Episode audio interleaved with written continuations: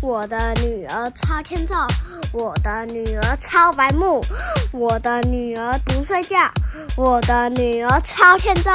我就是一个欠揍人，我超级无敌白目。妈咪骂我一直骂，我骂到我都超会打。哒了哒了哒了，拜拜。欢迎收听阿熊电台，我是阿熊，我是妈咪。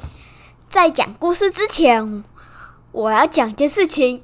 我有 IG 了，你只要搜寻李雄美，你就会看到我的 IG。如果你是使用 Podcast 平台的话，请给我们五星好评，或是留言告诉我们你们的想法，我们每一则都会看哦。对。那我们就开始我们今天的故事喽！开始。阿雄，你还记得今年四五月的时候我们有限水吗？记得啊。那你知道为什么要限水停水吗？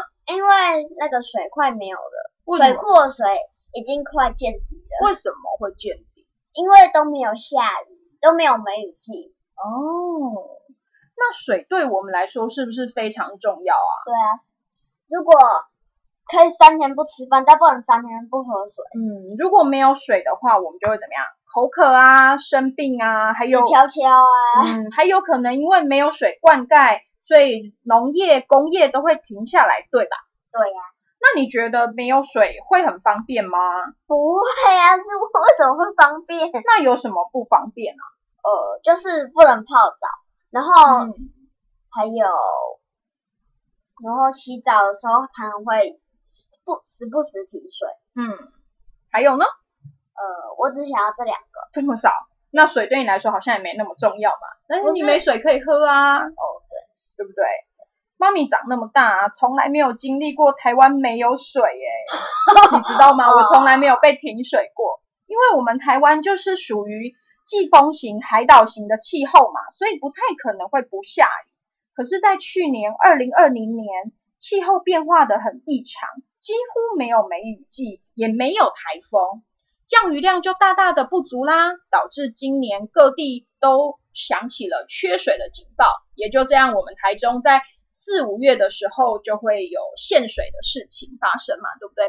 记得每个礼拜的二跟三，我们都要出去外面洗澡，是不是超麻烦的？对啊，嗯，可是啊，其实除了台湾以外，世界上还有很多地方缺水的问题都比台湾更严重哦，像是非洲。嗯，虽然地球大部分有百分之七十以上都是被水覆盖住，但大部分的水都是不能喝的咸水，像是海水呀、盐湖等等。我们能够使用的淡水资源资源只占了全世界的百分之二而已。你看一百，但是全世界可以喝的水只有二。有九十趴、九十八趴以上都是不能饮用的水哦。也就是说，就算台湾四面都环海，还是有可能会遇到缺水的问题，对吧？对啊，因为都是海水嘛，都不能喝嘛，对不对？对。那阿雄，打开水龙头就有水可以用，对我们来说是不是很平常的事情？从小到大就这样，打开水龙头就会有水，对吧？但是你知道啊？这件事啊，在很多人心目中是不可能发生的事情。为什么？像是在非洲北边跟一些中东国家，缺水的情况是非常严重的。如果啊，他们想要喝水，就要走很远很远的路去取水，不是像我们这么方便，打开水龙头就有水的哦。嗯，这样听起来，我们是不是要更加珍惜水资源？是不是洗澡的时候不能泡澡了呢？嗯，可以泡，偶尔泡一下就好。嗯，像是非洲的查德，因为气候非常非常的炎热，又很少雨，所以他们没有办法种植植物。那你觉得这样会怎么样？他们没有办法种植物，没有办法种粮食，那要怎么办？那会怎么样？呃，就会这样子，食物就没没有食物可吃啊。对，没有食物可以吃，是不是很可怕？对呀。还有啊，像是绝望了。嗯，还有像是在海地这个国家，它虽然不是最缺水的国家，不过人民却很难喝到很干净的水。人民长期喝脏水生活，对健康会有很大的影响。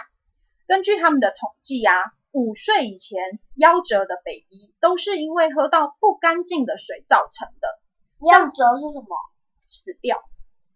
嗯，像是印度啊，他们是一个极度缺水的地方嘛，对不对？大家只要看到一个礼拜才来一次的水罐车，就会超兴奋的追着那个水罐车跑，然后大排长龙的抢着补充家里一个礼拜的用水量。他们一个礼拜才能取一次水，耶！你能想象每天走很远很远的路去取水，甚至有的时候是没有水可以喝，没有水可以洗澡。没有水可以冲马桶的情况吗？啊，受不了，受不了，对不对？所以啊，想一想，我们是不是很幸福，有这么便利的水资源，打开就打开水龙头就有水可以喝，然后想喝水就可以喝水，想洗澡就可以洗澡，对不对？对呀。所以啊，他们这些国家为了解决水资源匮乏的问题，聪明的人们开始把脑筋动到了海水上面。有没有可能把咸咸的海水淡化变成可以喝的淡水呢？有可能吧，因为下雨它就会下雨，就是因为太海水蒸发然后上去，然后下来的话，虽然有毒，但是也不会咸咸。嗯，没错。经过很多不同的研究下来啊，他们找出两种不同的方法来做淡化海水的这个工作。哦，嗯。就像你刚刚说的嘛，咸咸的海水被太阳蒸发，晒到蒸发到天空，变成云朵，最后下下来的雨就不会咸咸的嘛，对不对？对啊，但是我们台湾的那个空气有点不好，所以就是有毒。嗯，那就是科学家就用这个原理嘛，这个原理是什么原理？就是加热后盐被蒸发了嘛，对不对？对。所以人类一开始啊，想要进行这个海水淡化的时候，就是模仿大自然加热海水，然后把盐跟水分离的做法，是不是很聪明？对啊。观察大自然获得了一个 idea，对不对？对啊。除了这种向大自然借镜的蒸发法以外，科学家还发明了一种叫做超级薄膜的东西，就是上面有薄膜，上面有很多小小的孔洞，刚好只能让水分子通过，这样也能把水跟盐分开了，对不对？对，我想这个灵感应该是面粉过筛，就是面粉这样一直筛筛筛筛筛筛出很大个的东西，是不是这个道理？就是他们做出的那个薄膜就像一个很大的筛网一样，对不对？对。不过呢，这个执行的技术常常会遇到两个问题，第一个就是薄膜的洞会被塞住嘛，对不对？会被盐塞住，淡水就会回流到回流到里面，然后所以盐。盐的比例就会更高，要想办法解决这些问题嘛，对不对？就要花大量的精力啊，大量的钱，帮海水加压，把水分这样从那个筛网上面挤出来。那这要用什么？用到电嘛，对不对？这样是不是就会消耗能源了？然后这个方法的话叫做逆渗透海水淡化法，跟就是我们刚刚提到的蒸发法。那我问你哦，你知道是谁这么聪明发明了海水淡化的吗？哦，其实是谁发明的，这个也没有人知道，因为已经很很久远了。只是大概知道是在十六世纪的时候啊，欧洲人他们流行到海上去海上去探险嘛。当时啊，有很多探险家都分享说，要怎么样在那么长的航行过程中，就是用。就是就是可以获得干净的水嘛，因为他们有时候航行可能就是在海上会待一个月、两个月、三个月，水总是会喝完的嘛，对不对？对呀。所以呢，他们就用船上的火炉把海水煮滚，然后煮滚以后，然后让那些盐跟水分离，这就是人类史上最早海水淡化的记录。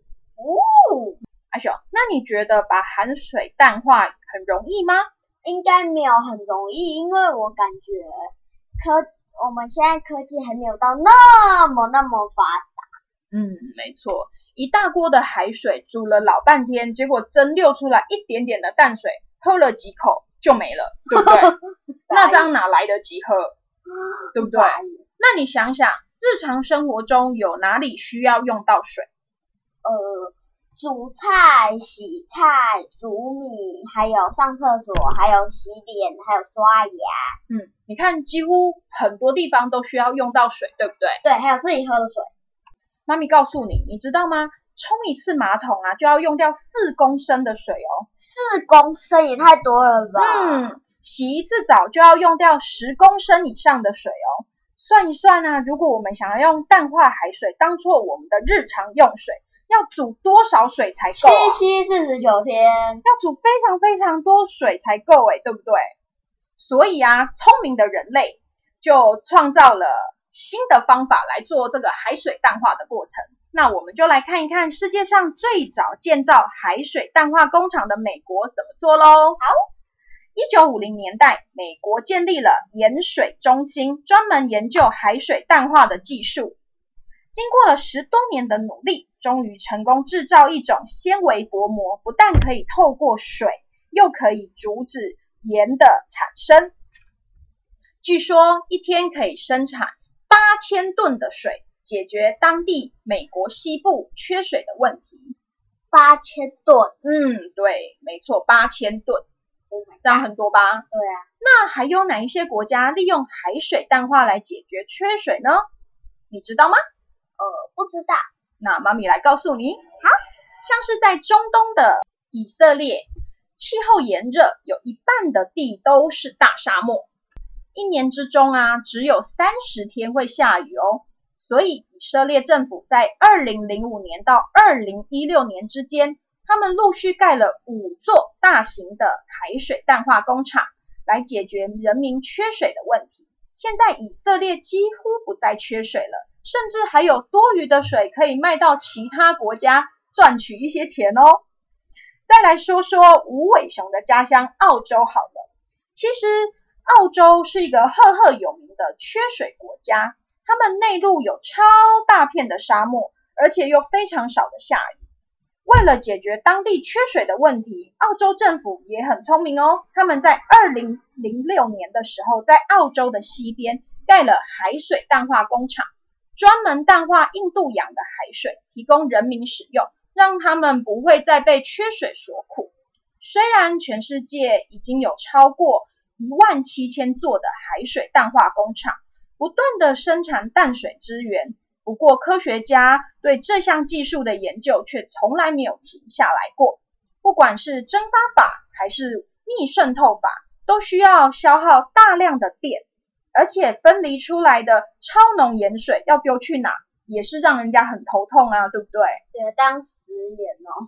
对呀，虽然海水淡化解决了缺水的危机，却非常容易影响到海洋生态，有可能造成另外一种危机哦。海洋生态危机，没错。目前还找不出一种方法可以不伤害环境，又可以制造出淡水的方法。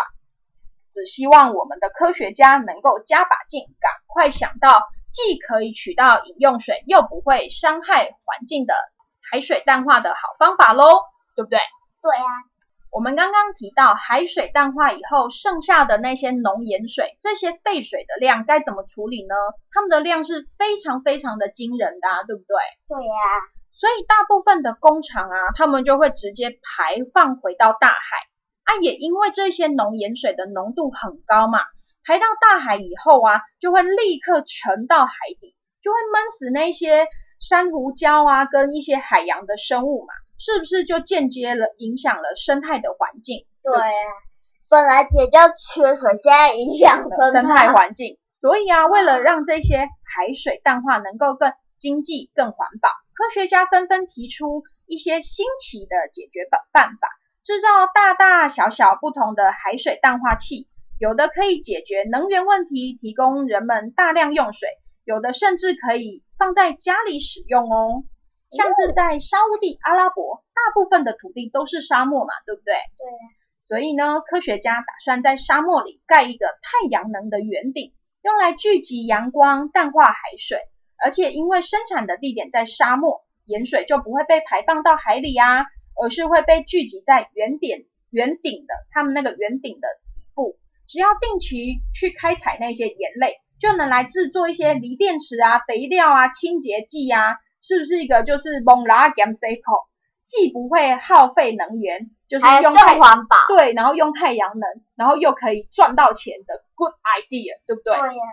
还有澳洲那些科学家开发了一种高高效率的太阳能蒸发产生器，说是能够快速的除掉水中的盐分跟杂质，提供偏乡地区有干净的饮用水，是不是就是你看那个什么叫做科技始终来自于人性，对吧？对呀，就是有问题就要想办法做解决嘛。希望我们聪明的科学家能够想出更多更好的方法来解决我们的缺水危机，而且不会伤害到我们的生态环境哦。科学家加油！